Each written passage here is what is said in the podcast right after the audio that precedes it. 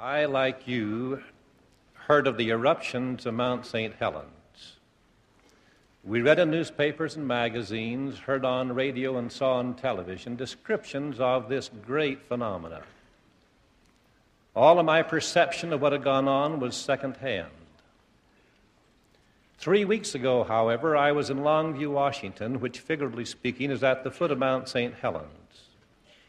Fifty miles as the river runs from this volcano, I saw huge dredges and drag lines pulling material from the river channel and depositing it, covering acres of ground, piled higher than the average man is tall. I saw.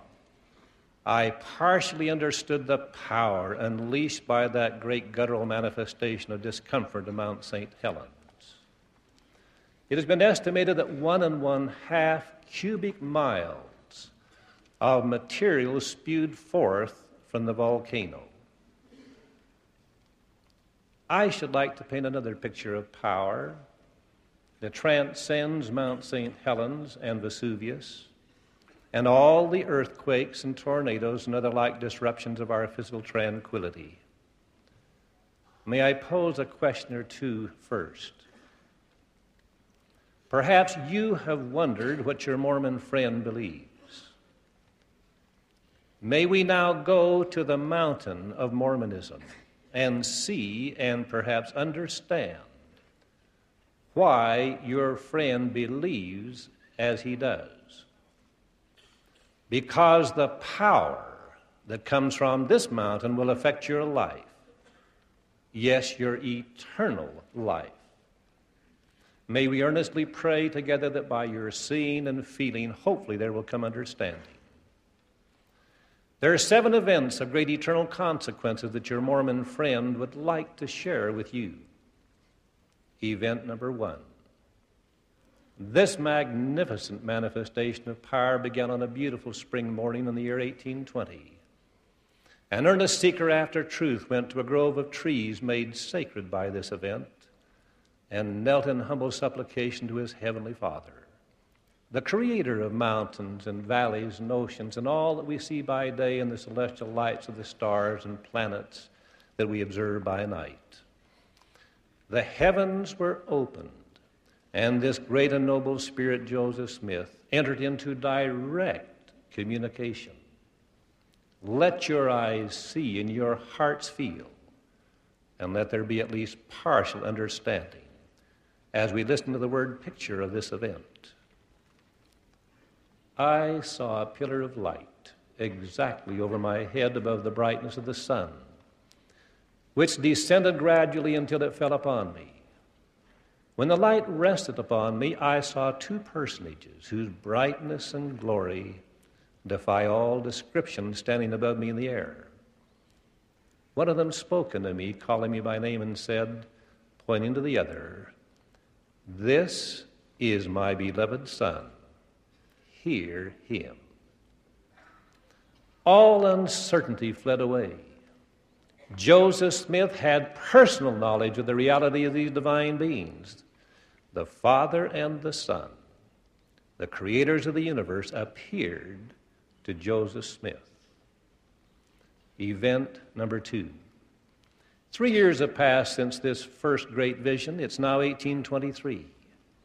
Another light appeared, and an angel instructed the boy prophet. May we again listen in. While I was thus in the act of calling upon God, I discovered a light appearing in my room, which continued to increase until the room was lighter than at noonday, when immediately a personage appeared at my bedside, standing in the air, for his feet did not touch the floor. He called me by name and said unto me that he was a messenger sent from the presence of God to me, that his name was Moroni, that God had a work for me to do. He said there was a book deposited, written upon golden plates, giving an account of the former inhabitants of this continent and the source of whence they sprang. He also said that the fullness of the everlasting gospel was contained in it, as delivered by the Savior to these ancient inhabitants. Event number three. Four more years pass. Another description. At length, the time arrived for obtaining the plates on the 22nd day of September 1827. The same heavenly messenger delivered them to me with this charge that I should be responsible for them. Golden plates were now delivered containing a precious message to be whispered from the dust through the divine intervention of the powers of translation. Let's catch the spirit and spell of the translation process as described by Oliver Cowdery. Oh, these were days never to be forgotten. To sit under the sound of a voice dictated by the inspiration of heaven awakened the utmost gratitude of my bosom. Day after day, I continued uninterrupted to write from his mouth as he translated the history or record called the Book of Mormon. Event number four. Two additional years pass, and now another visitation bringing power from on high. The Aaronic priesthood, which holds special keys, restored to the earth. It's described in these words We still continued the work of translation.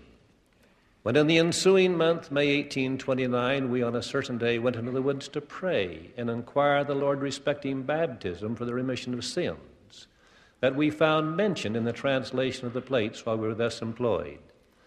Praying and calling upon the Lord, a messenger from heaven descended in a cloud of light, and having laid his hands upon us, he ordained us, saying, Upon you, my fellow servants, in the name of Messiah, I confer the priesthood of Aaron which holds the keys of the ministering of angels and the gospel of repentance and of baptism by immersion for the remission of sins. The messenger who visited us on this occasion conferred the priesthood on us said that his name was John, the same that is called John the Baptist in the New Testament, and that he acted under the direction of Peter, James, and John, who hold the keys of the priesthood of Melchizedek which priesthood, he said, would in due time be conferred upon us. Peter, James, and John did come and ordained him to the Melchizedek priesthood, which holds the power to act in the name of deity. An acquaintance of Joseph Smith made this interesting observation. If you were to ask Joseph what sort of a looking man Adam was, he would tell you at once. He would tell you his size, his appearance, and all about him. You might have asked him what sort of men Peter, James, and John were, and he could have told you. You see, my non Mormon friend, he knew them because he had a personal relationship with them. Event number five. In the year 1836, we now share a personal manifestation of the Savior to Joseph Smith and Oliver Cowdery in these beautiful words The veil was taken from our minds, and the eyes of our understanding were opened. We saw the Lord standing upon the breastwork of the pulpit before us, and under his feet was a paywork of pure gold in color like amber. His eyes were as a flame of fire. The hair of his head was white like the pure snow. His countenance shone above the brightness of the sun. And his voice was the sound of the rushing of great waters, even the voice of Jehovah saying, I am the first and the last. I am he who liveth. I am he who was slain. I am your advocate with the Father. Let me share with you an eyewitness account of some of these events. And I quote I shall not attempt to paint to you the feelings of this heart, nor the majestic beauty and glory which surrounded us on this occasion. But you will believe me when I say that earth nor men with the eloquence of time cannot begin to clothe language in as interesting and sublime a manner as this holy personage is. No nor has this earth the power to give the joy to bestow the peace or comprehend the wisdom which was contained in each sentence as it was delivered by the power of the Holy Spirit. The assurance that we were in the presence of an angel, the certainty that we heard the voice of Jesus, and the truth unsullied as it flowed from a pure personage, dictated by the will of God, is to me past description. Event number six. Biblical prophets over the ages have foretold the gathering of Israel. Let's examine a visitation of Moses to Joseph Smith and Oliver Cowdery and his commitment to the keys of gathering. The heavens were again opened unto us, and Moses appeared before us and committed unto us the keys of the gathering of Israel from the four parts of the earth, and the leading of the ten tribes from the land of the north. Event number seven. Now came Elijah in direct fulfillment of Malachi's prediction. Let's listen to this heaven sent truth. Another great and glorious vision burst upon us.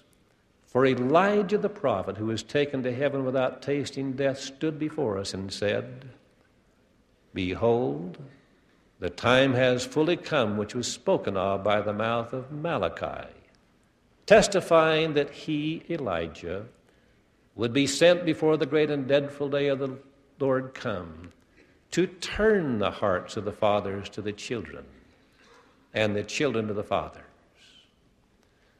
The power of Elijah is the sealing power of the priesthood by which things bound or loosed on earth or bound or loosed in heaven. Thus, the keys of this power are once again operative on the earth and are used in performing the ordinances of the gospel for the living and the dead. Great power has been manifest from mountains. Physical power came from Mount St. Helens, but will soon be subdued and rest peacefully for an indeterminate number of years. The spiritual power that came from Sinai in olden times and the restorative powers of all ages have come down from heaven in our day that will not be subdued, but will affect us through all the eternities. The Lord has said, Every eye shall see and every ear shall hear, whether it be by mine own voice or the voice of my servants, it is the same. I raise my voice in solemn testimony that these earth and heaven encompassing truths actually occurred. That the Savior literally lives, and that His power is vested in the Church of Jesus Christ of Latter day Saints. May the Lord bless you my friend, that you will see and hear and understand. Why not begin that trek today? I pray in the name of Jesus Christ. Amen.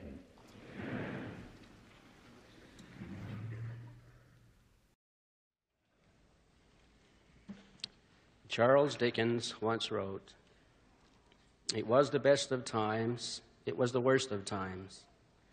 It was the age of reason, it was the age of foolishness.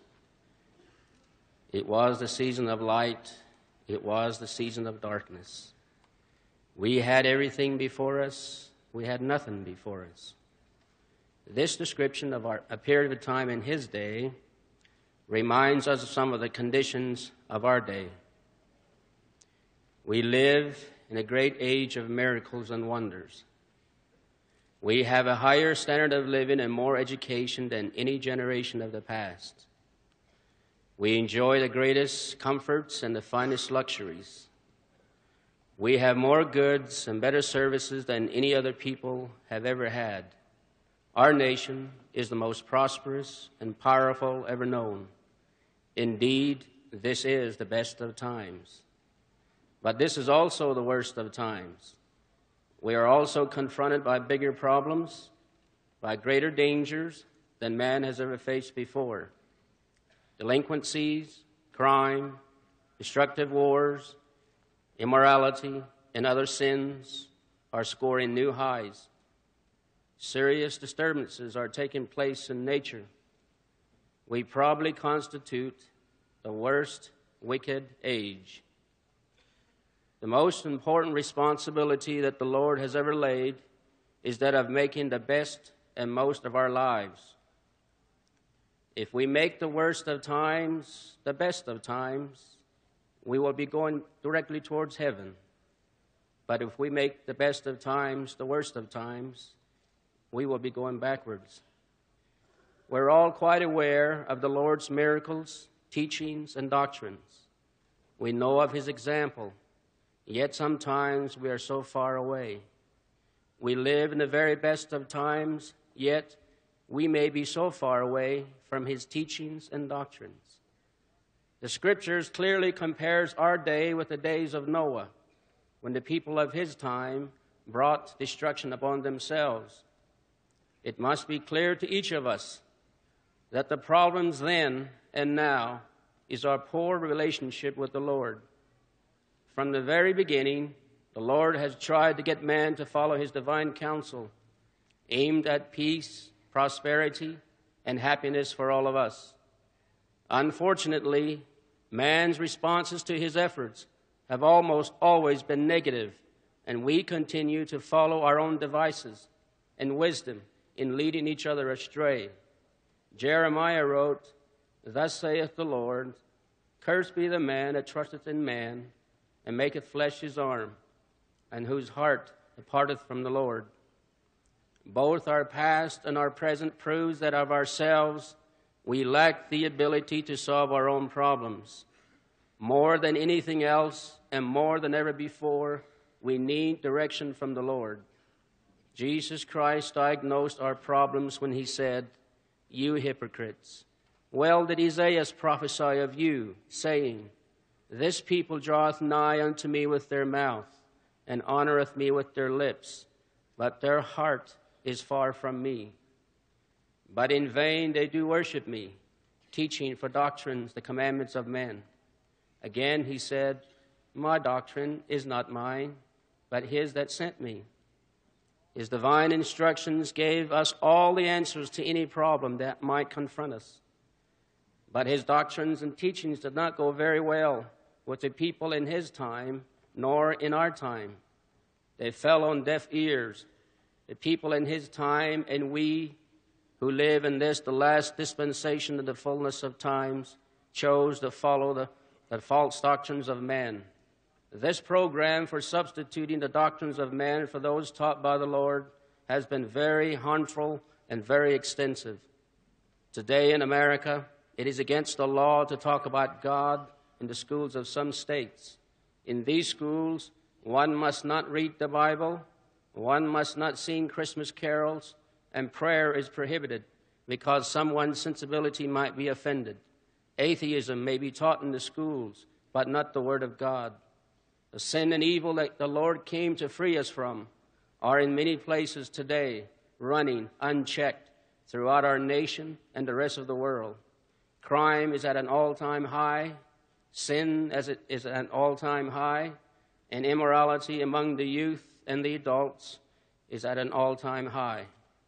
Jesus came as our example. He lived a sinless life and furnished us with a working model of righteousness. His simple message was follow me.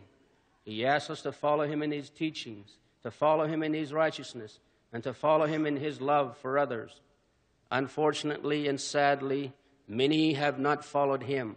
Rather, they have followed those who could find no room for his teachings, his miracles, or his doctrines.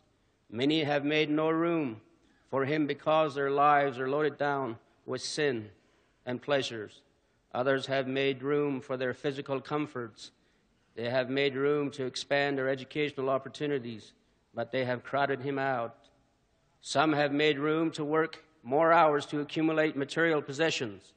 Still others have made room to multiply their luxury and increase their leisure time, and have made room for more sports and entertainment, but they have made no room for him.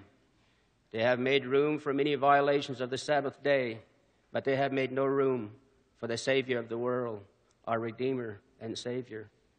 Today, the Lord is pleading with us through the spoken word, through the scriptures, through the Spirit, through his prophets, through the witness of faithful parents, friends, and teachers. But we still have no room for him. We have no room for his teachings and doctrines because most of us are looking for a religion of convenience, one that takes no time, costs no money, and requires no effort, and one that will fit our lives without any changes. It is no wonder the Lord said, The foxes have holes, and the birds have, of the air have nests, but the Son of Man hath nowhere to lay his head. As we watch our government hopelessly grapple with the mighty problems of the day, perhaps we should take a look at the way the Lord would handle the problems of our day. The world in general works on the effects and results of the problems, while the Lord zeroed in on the roots and the causes. The Lord advocated preventive measures, while man attacks the problems after they have arisen. Man's answer to crime is better law enforcement, bigger and better locks on doors, bigger and better prisons, bigger and better rehabilitation, and more, bigger and better arms and weapons. But the Lord's answer is to love your neighbor as yourself and do good to others as you would have them do to you. Man's answer to poverty is public welfare through food stamps, loans, guaranteed income, publicly financed housing, and other things. The Lord's answer is to teach self reliance, to help people help themselves. Man's answer to the problems of immorality are birth control pills, homes for unwed mothers, venereal disease clinics, sex education, and divorce counselors. The Lord's answer is to teach the virtues of chastity, love, and purity. The Lord's approach to problems and his approach to resolving them probably would not make headlines nor the six o'clock news, but nevertheless, his approach would solve our nation's problems as well as the world's problems, and it would revolutionize our world. Paul tried to teach the Ephesians how to be good Christians and good people. The lesson is also a good lesson for us. He said, Finally, my brethren, be strong in the Lord and in the power of his might. Put on the whole armor of God. Stand therefore, having your loins girt about with truth, and having on the breastplate of righteousness, and take the helmet of salvation and the sword of the Spirit, which is the word of God this is not only a great counsel for us, but also a great philosophy to follow. It is a great philosophy of life which all of us need if we are to become bigger to the problems to be solved in our day. Man's attempts to solve his problems by legislation, bribery, force, or education have always been, failed. All of his problems could easily be solved by a return to the true religion of Christ. As members of His true church, we should lead the way in fighting for God and country, for law and order, for health and strength, industry and courage, for truth and righteousness, and for each other. We need to take the time to worship, to meditate, and to develop a more personal, meaningful relationship with the Lord. We need to get acquainted with His teachings. We need to feed our hearts on the things of the Spirit. We need to, more than ever before, be more practical, to begin to think today what Jesus thought. We can fill our minds with our Heavenly Father's purpose and our hearts with an understanding of His ways. We can open the door of our soul and make room for the Savior to come in. The door of our hearts can still be opened from within. Our invitation to the Lord to enter our hearts must come from the inside. The inspired counsel from the prophet Job should be ringing in our ears when he said, Acquaint now thyself with him and be at peace. The Lord is still saying to us as he did in his time when he declared, Behold, I stand at the door and knock. If any man hear my voice and open the door, I will come into him and will sup with him, and he with me. To him that overcometh will I grant to sit with me in my throne, even as I also overcame and am set down with my Father in his throne. My prayer, my brothers and sisters, is that we will make the worst of times the very best of times by making room for the Redeemer of the world in our personal lives.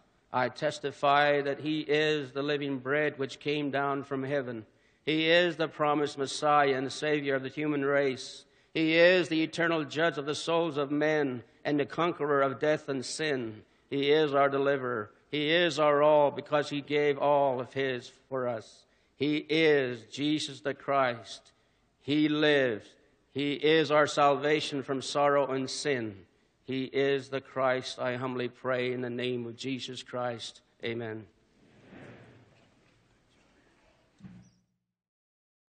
If you're in possession of something that's dearer to you than life itself, and you knew that by giving it away, it could enrich the lives of your fellow men without making your life any poorer, you'd want to do it, wouldn't you? My testimony of the divinity of this church is that treasure dearer to me than life itself, and I have given it away to many, many people whose lives have been enriched by virtue of the same. I have had the privilege of bearing testimony in 98 general conferences of the church from this pulpit, and I have written books that are being used almost all over the world containing my testimonies and that testimony I obtained in my youth through the Holy Ghost that I received by laying on of hands by those who had authority to convey it upon me. And it made such an impression upon me as a boy that has been a guiding star to me all my life. And I could hardly wait until I was old enough to go on a mission. When I went on my first mission back in 1905, my, compa- my uh, cousin and I traveled together to Liverpool, and he was sent up into Norway, and I was sent into Holland. And after we'd been in the mission field a few months, I received a letter from him calling me by name, and he said, I met a man the other day who knows more about religion than I ever dreamed of. And I told him if he had something better than I had, I would join his church. I wrote him back, calling him by name. I said, You told him just the right thing. If he has something better than you have, you ought to join his church. And then I quoted some of the experiences that Brother Fines related to us this morning. I said, if he has something better than a personal visitation of God the Father and his Son Jesus Christ in a pillar of light after centuries of darkness to open the dispensation of the fullness of times, uh, I said, and to reveal the true personality of the Godhead that they are glorified personages. I said, does he have something better than the coming of Moroni with the plates from which the Book of Mormon was translated?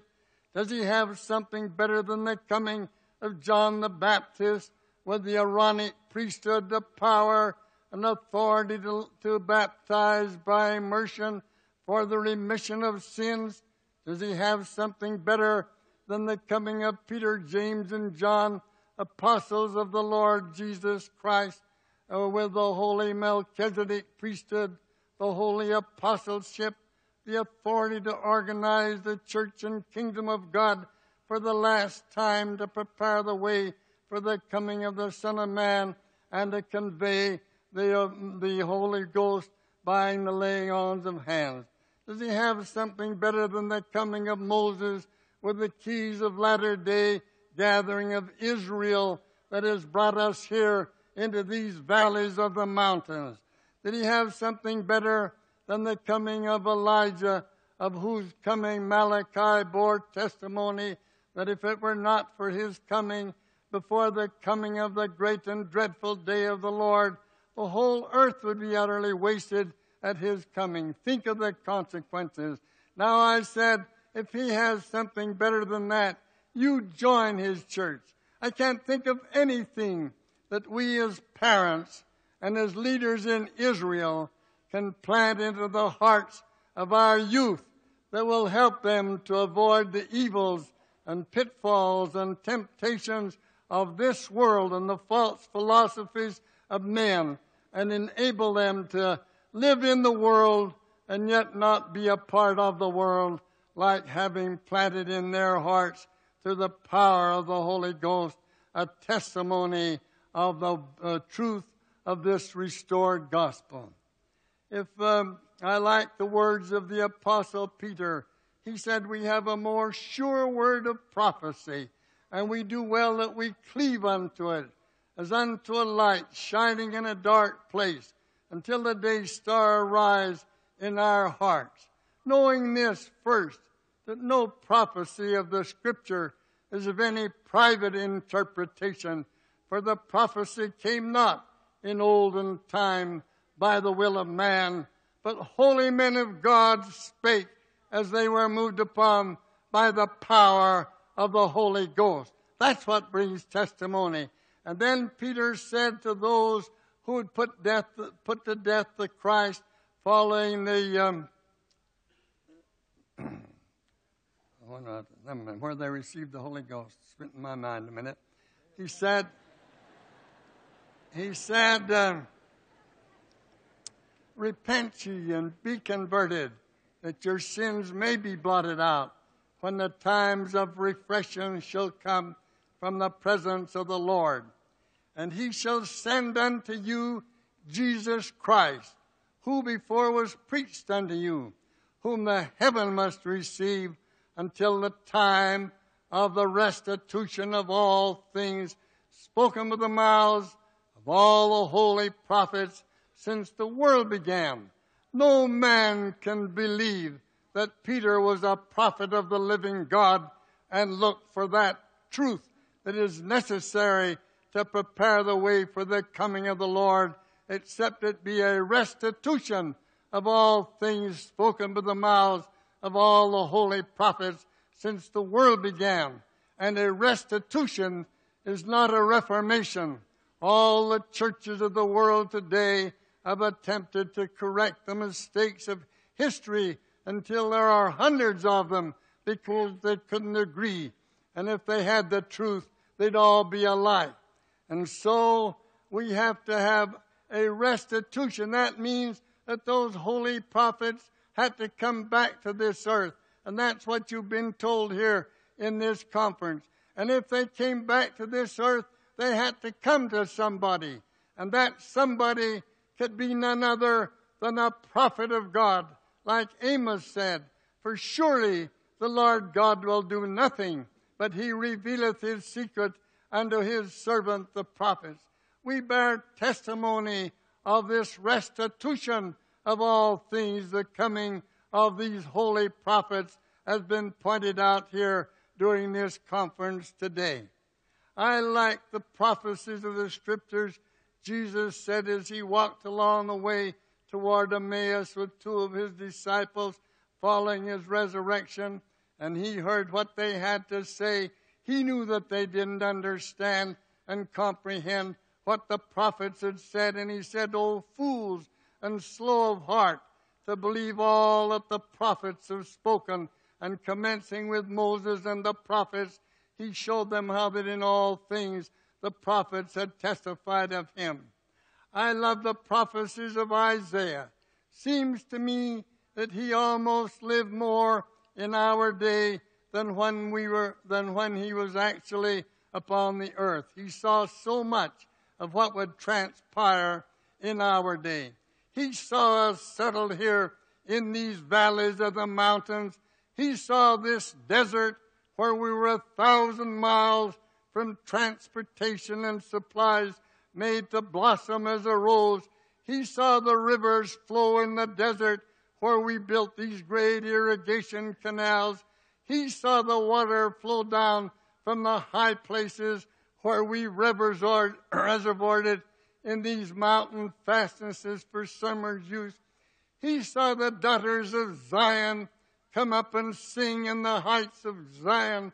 And where do you find anything in the world to fulfill that like the singing of the tabernacle choir for over 50 years without a break? He saw the mountain of the Lord's house established in the top of the mountains in the latter days when all nations would flow unto it. And they would say, Come ye, and let us go up to the mountain of the Lord, to the house of the God of Jacob, that he might teach us of his ways, and he might walk, and we might walk in his paths. Now, in the scriptures, there are many, many prophecies of the regathering of the Jews back to Jerusalem.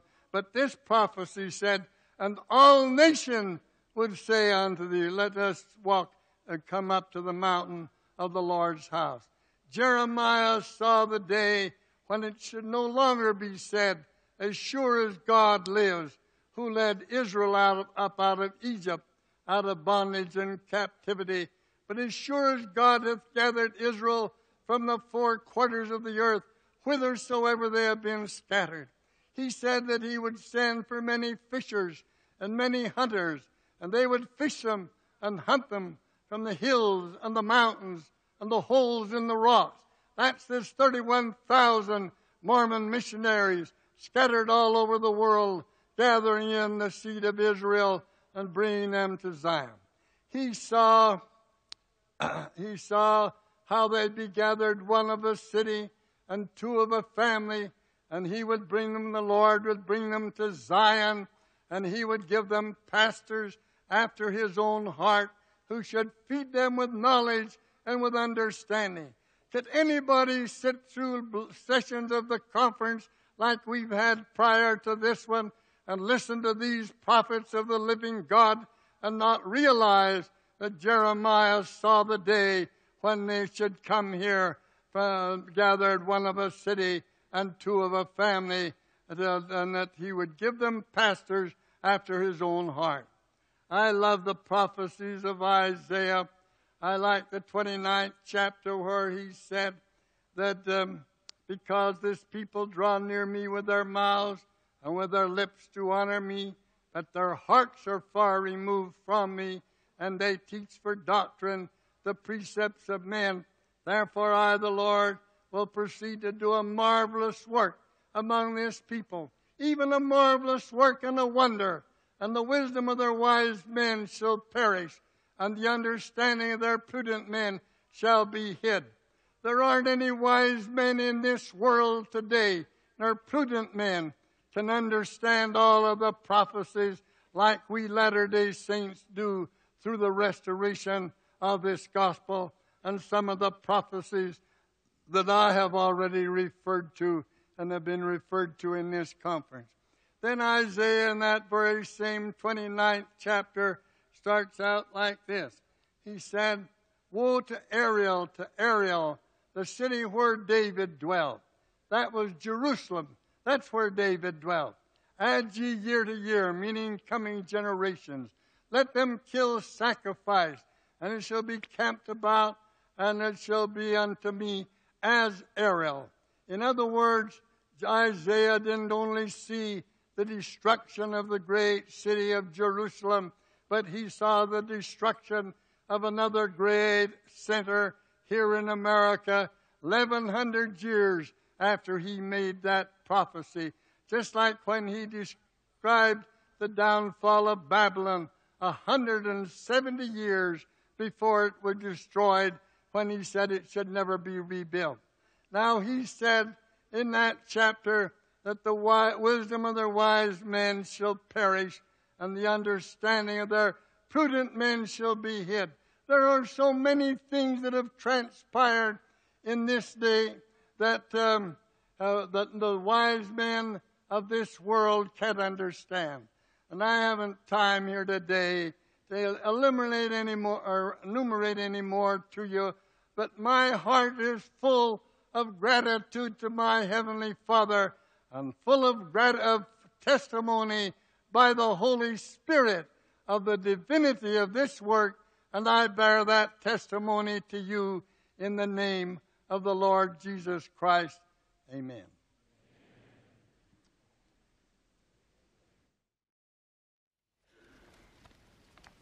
I just like to say thank you to the choir for that beautiful song of worship, which I hope will serve as something of a frame into which I can place my remarks. These past six months have been a wonderful season for us as a church. Last spring, we ushered in the 150th anniversary of the organization. On April 6th, when we were similarly convened in General Conference, we spanned most of the continent and reached across a century and a half of history when we spoke from the humble birthplace of the church to the vast congregation assembled in this tabernacle. Since then, with music, with dancing, with drama, we have portrayed the epic story of the building of Zion in the latter days.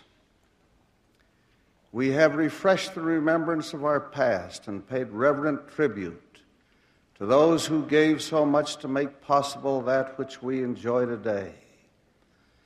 There has been stirred within us a spirit of thanksgiving to Almighty God for the wondrous manner in which He has woven the tapestry of His divine purpose. We have been reminded that we are an important part of the fulfillment of a great prophecy. All of this has been done in the spirit of Jubilee. But there is much yet to be done. In ancient Israel, each 50th year was observed as a Jubilee year with remembrance and celebration. But there was also a mandate urging generous forgiveness and a lifting of the hand of oppression.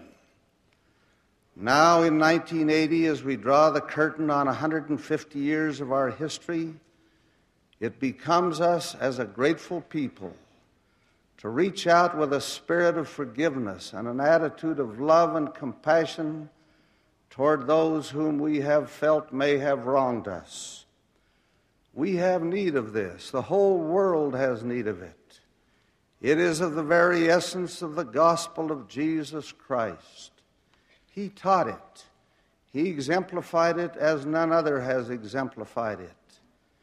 In the time of His agony on the cross of Calvary, with vile and hateful accusers before Him, they who had brought Him to this terrible crucifixion he cried out, Father, forgive them, for they know not what they do. None of us is called on to forgive so generously, but each of us is under a divinely given obligation to reach out with pardon and mercy. The Lord has declared in words of revelation my disciples in days of old sought occasion against one another and forgave not one another in their hearts. And for this evil they were afflicted and sorely chastened. Wherefore I say unto you that ye ought to forgive one another. For he that forgiveth not his brother his trespasses, standeth condemned before the Lord, for there remaineth in him the greater sin. I, the Lord, will forgive whom I will forgive, but of you it is required to forgive all men. And ye ought to say in your hearts, Let God judge between me and thee, and reward thee according to thy deeds how much we have application of this God given principle and its companion principle of repentance, of which President Romney has so persuasively spoken. We see the need for it in the homes of the people, where tiny molehills of misunderstanding are fanned into mountains of argument. We see it among neighbors where insignificant differences lead to undying bitterness. We see it in business associates who quarrel and refuse to compromise and forgive. When, in most instances, if there were a willingness to sit down and quietly speak one to another, the matter could be resolved to the blessing of all. Rather, they spend their days nurturing grudges and planning retribution. Guy de Maupassant, the French writer, tells the story of a peasant named Hauchecorne, who at harvest time came on market day to the village. While walking through the public square, his eye caught sight of a piece of string lying on the cobblestones. He picked it up and put it in his pocket. His actions were observed by the village harness maker with whom he had previously had a dispute. Later in the day, the loss of a purse was reported. Hauchecorne was arrested on the accusation of the harness maker. He was taken before the mayor, to whom he protested his innocence, showing a piece of string he had picked up.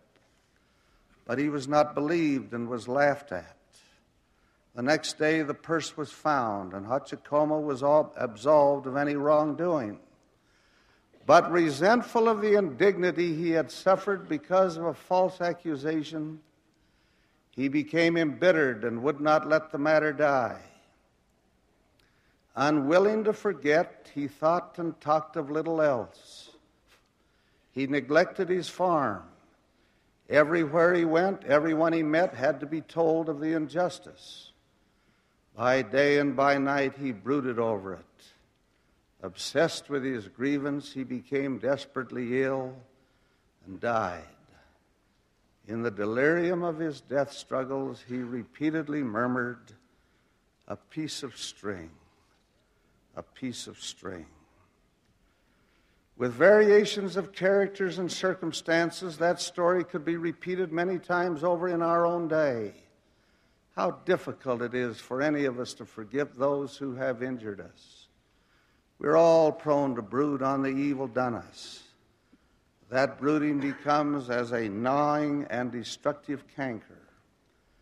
Is there a virtue more in need of application in our time than the virtue of forgiving and forgetting?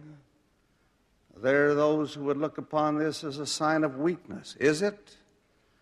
I submit that it takes neither strength nor intelligence to brood in anger over wrongs suffered, to go through life with a spirit of vindictiveness, to dissipate one's abilities in planning retribution. There is no peace in the nursing of a grudge. There is no happiness in living of the day when you can get even. Paul speaks of the mean and beggarly elements of our lives. Is there anything more mean or beggarly than the disposition to wear out one's life in an unending round of bitter thoughts and scheming gestures toward those who may have affronted us? Joseph F. Smith presided over the church at a time of great bitterness toward our people. He was the target of vile accusation of a veritable drumbeat of criticism by editorial writers, even in this community. He was lampooned, cartooned, ridiculed. Listen to his response of those who made sport of demeaning him. Let them alone. Let them go. Give them the liberty of speech they want. Let them tell their own story and write their own doom. And then, with an outreaching spirit of forgiving and forgetting, he went ahead with the great and positive work of leading the church forward to new growth and remarkable accomplishments. At the time of his death, those who had ridiculed him, many of them, wrote great tributes of praise concerning him. Not long ago, I listened at length to a couple who sat across the desk from me. There was bitterness between them. I know that at one time their love was deep and true. But each had developed a habit of speaking of the faults of the other, unwilling to forgive the kind of mistakes we all make, and unwilling to forget them and live above them with forbearance. They had carped at one another until the love they once knew had been smothered.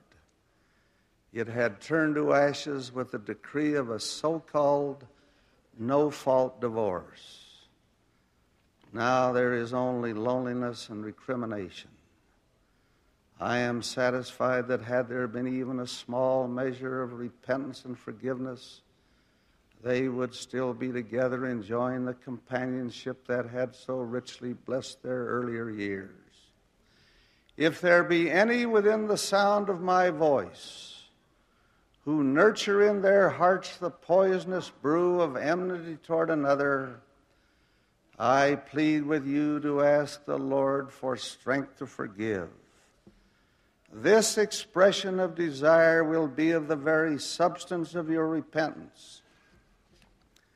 It may not be easy, and it may not come quickly, but if you will seek it with sincerity and cultivate it, it will come and even though he whom you have forgiven continues to pursue and threaten you, you will know you have done what you could to effect reconciliation.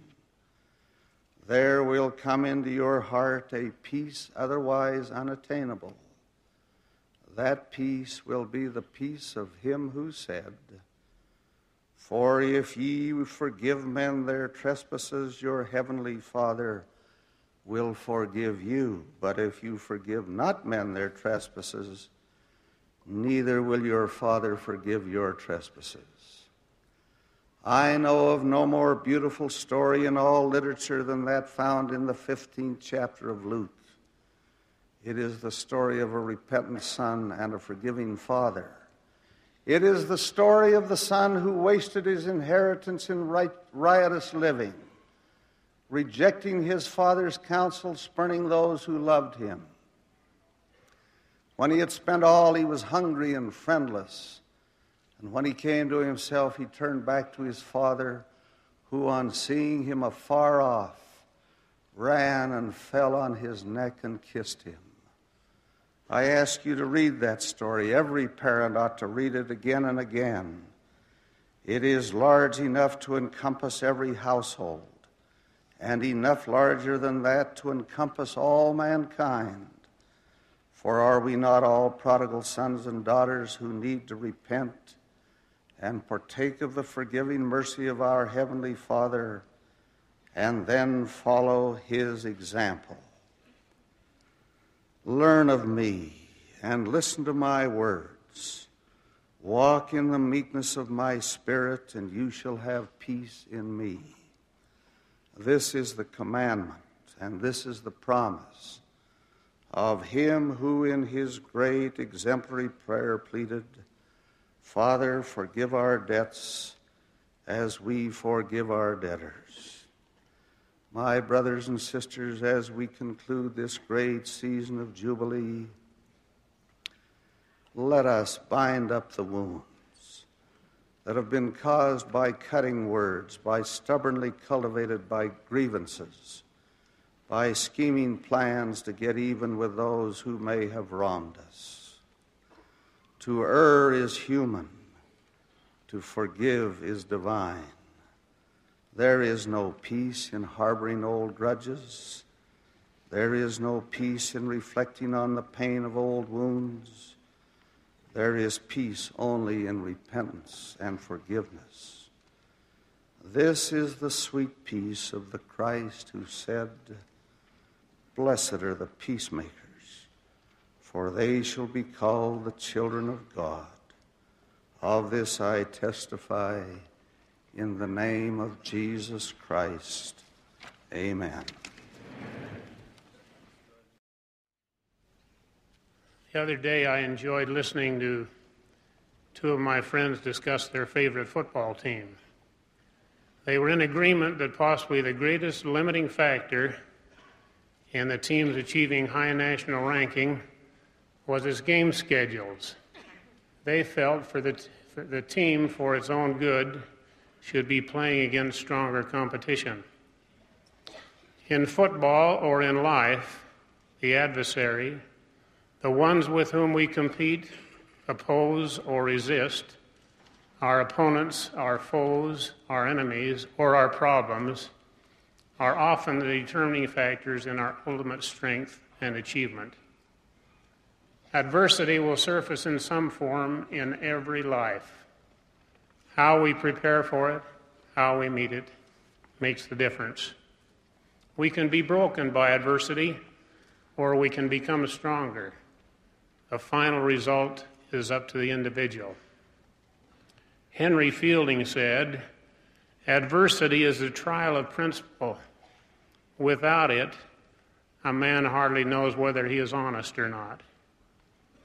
Realizing that adversity can include suffering, destitution, affliction, calamity, or disaster, how can we best use it as an opportunity for personal growth and development?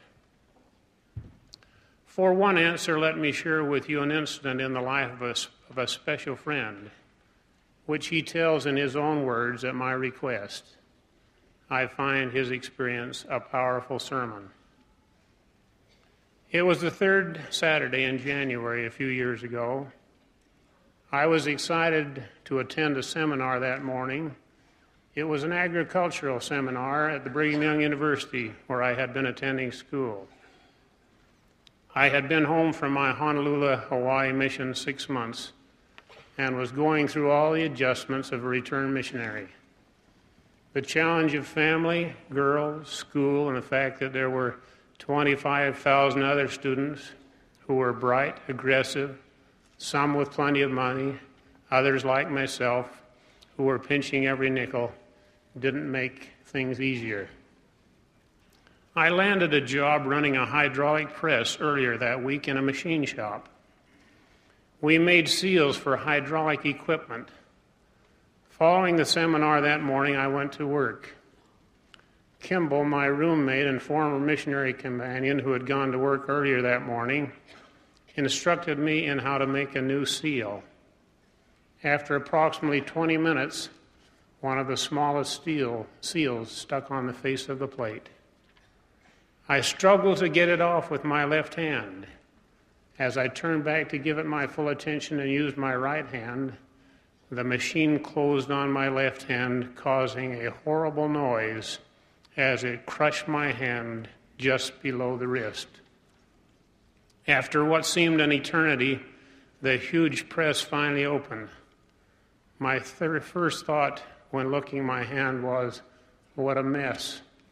Then the inner then the inner voice, which I had come to know, love, and appreciate, whispered, Jerry, you won't have your hand. Four hours of surgery followed. The first thing I remember hearing was the surgeon's voice in the recovery room. Jerry, he said, can you hear me? Yes, I said. We had to take off your hand. The following four days were filled with tears, aches, friends, cards, letters, and family. Concerned people made it so much easier for me, especially Kimball. He let my parents and others close to me know and helped in every way he could. Never did I have to ask for one thing, it was already done. By his example and support, he gave me the courage to face this new challenge. The days in the hospital were filled with painful, sleepless hours and nights. Those nights gave me an opportunity to think about the Savior and Joseph Smith as I had never done before. I reviewed the prophet Joseph's life from everything I had learned. He faced physical, emotional, and spiritual trial upon trial. How I marveled at his well won victories. At this difficult time, I promised the Lord I would try to accept all of my challenges as the prophet Joseph had accepted his. Of course, during the first night, there were thoughts of, why me? Was it something in my past? What have I done to deserve this? Then I thought, no more rodeo, football, or skiing. And I wondered what type of a woman would want a one handed husband. I hadn't developed a good self image or a great deal of self esteem. So these thoughts magnified my concerns. Mom came to school and drove me home for the weekend. One thing she said that made me again appreciate her greatness was, Jerry, if I could only give you my left hand and make it work, I would. Sunday was Fast Sunday.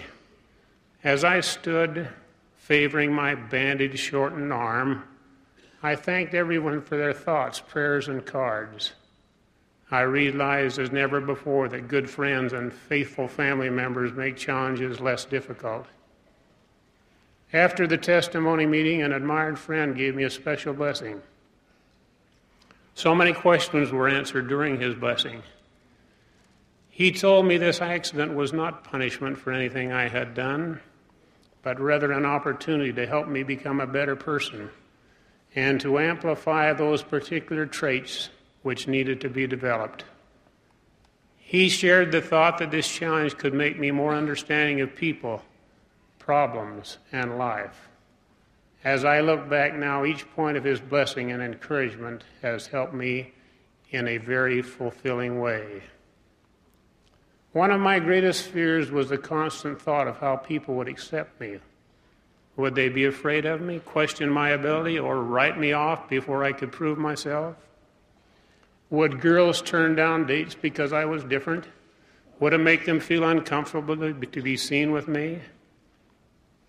I had dated several girls since my mission, but had only dated Julie a couple of times. When I awoke the morning following the operation in the hospital, she was there with other friends. I asked everyone else to leave the room, and then I proceeded to give her what I thought was a perfect speech. I told her they had to take my hand off. If she felt embarrassed or ashamed to be with me or to be seen with me on future dates, she need not feel obligated to continue in any future courtship. At the moment, I could see fire in her eyes. She let me know in no uncertain terms that she was not there out of pity, but only because she cared for me. She indicated she would help me, but never feel sorry for me. Six months later, we were married in the Salt Lake Temple.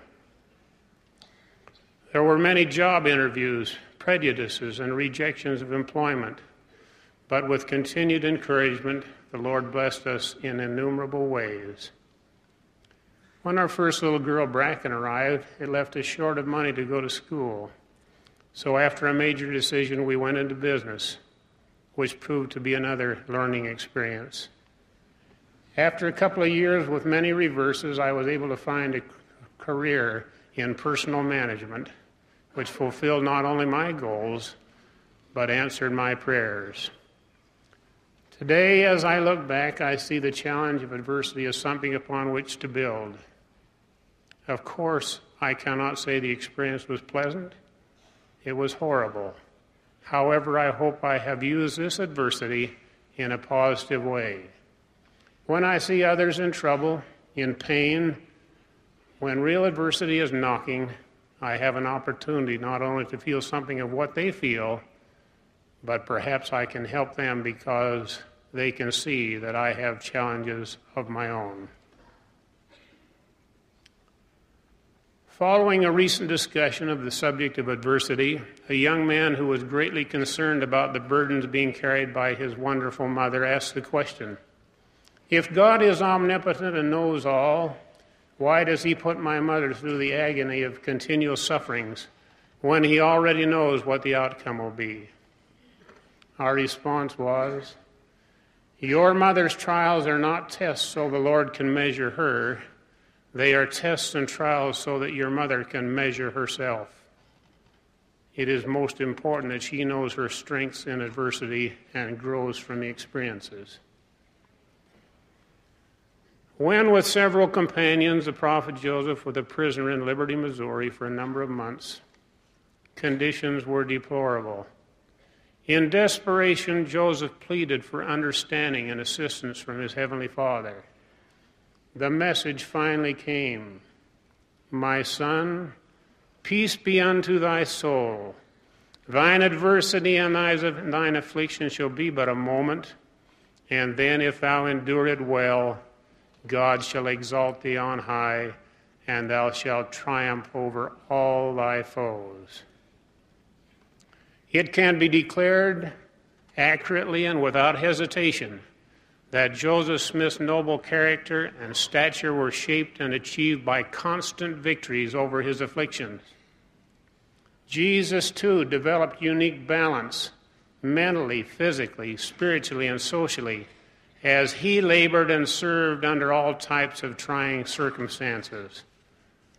Though he were a son, yet learned he obedience by the things he suffered, and being made perfect, he became the author of eternal salvation unto all them that obey him. Difficulties can be a valuable tool in our pursuit of perfection. Adversity need have no necessary connection with failure. Proper self management and self discipline in all of our trials brings strength. If we are prepared, we can meet life's challenges victoriously. We become his disciples when we continue faithfully under all circumstances, including suffering and tragedy.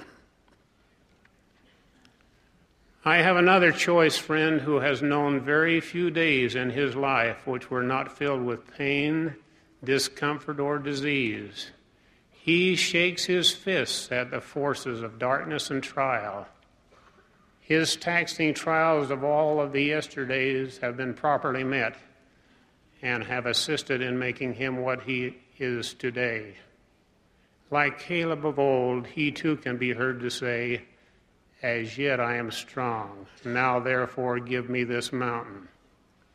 More mountains, even those high in adversity, can better prepare us for tomorrow if we are but willing to climb. Jesus Christ, the Master, shares his life of trials and victories with us for our motivation and direction. God strengthened his Son. He too will support us, his children if we will turn to Him for guidance. What a blessing it is to know that we can be supported against all the fiery darts of the enemy if we are faithful. A worthy daily prayer is one asking for the power to be faithful under all circumstances. Knowing that Satan and his hosts are relentless in their attempts to ridicule, embarrass, belittle, and cause all of us to yield and ultimately fall, what should be our attitude in today's society? There is an important step beyond avoiding contention and strife, and that is to live with dignity. There is something sacred about living with dignity. We need not quarrel or compete with those who promote and encourage controversy. We need not spend our time in retaliation. Those who would deceive, destroy, or belittle reap their own rewards. Their works are neither praiseworthy nor of good report. How disarming it must be to the enemies to see the valiant moving forward with poise and dignity under all challenging circumstances. Scorn and ridicule are two of the greatest forms of adversity we are forced to face in today's world. Doing the will of God on a daily basis leaves no time for contention or confrontation. Those who yield to adversity become weaker. To the valiant, it is a stepping stone to increased power. Members of the Church of Jesus Christ of Latter day Saints and God fearing people worldwide will not pray for freedom from trials.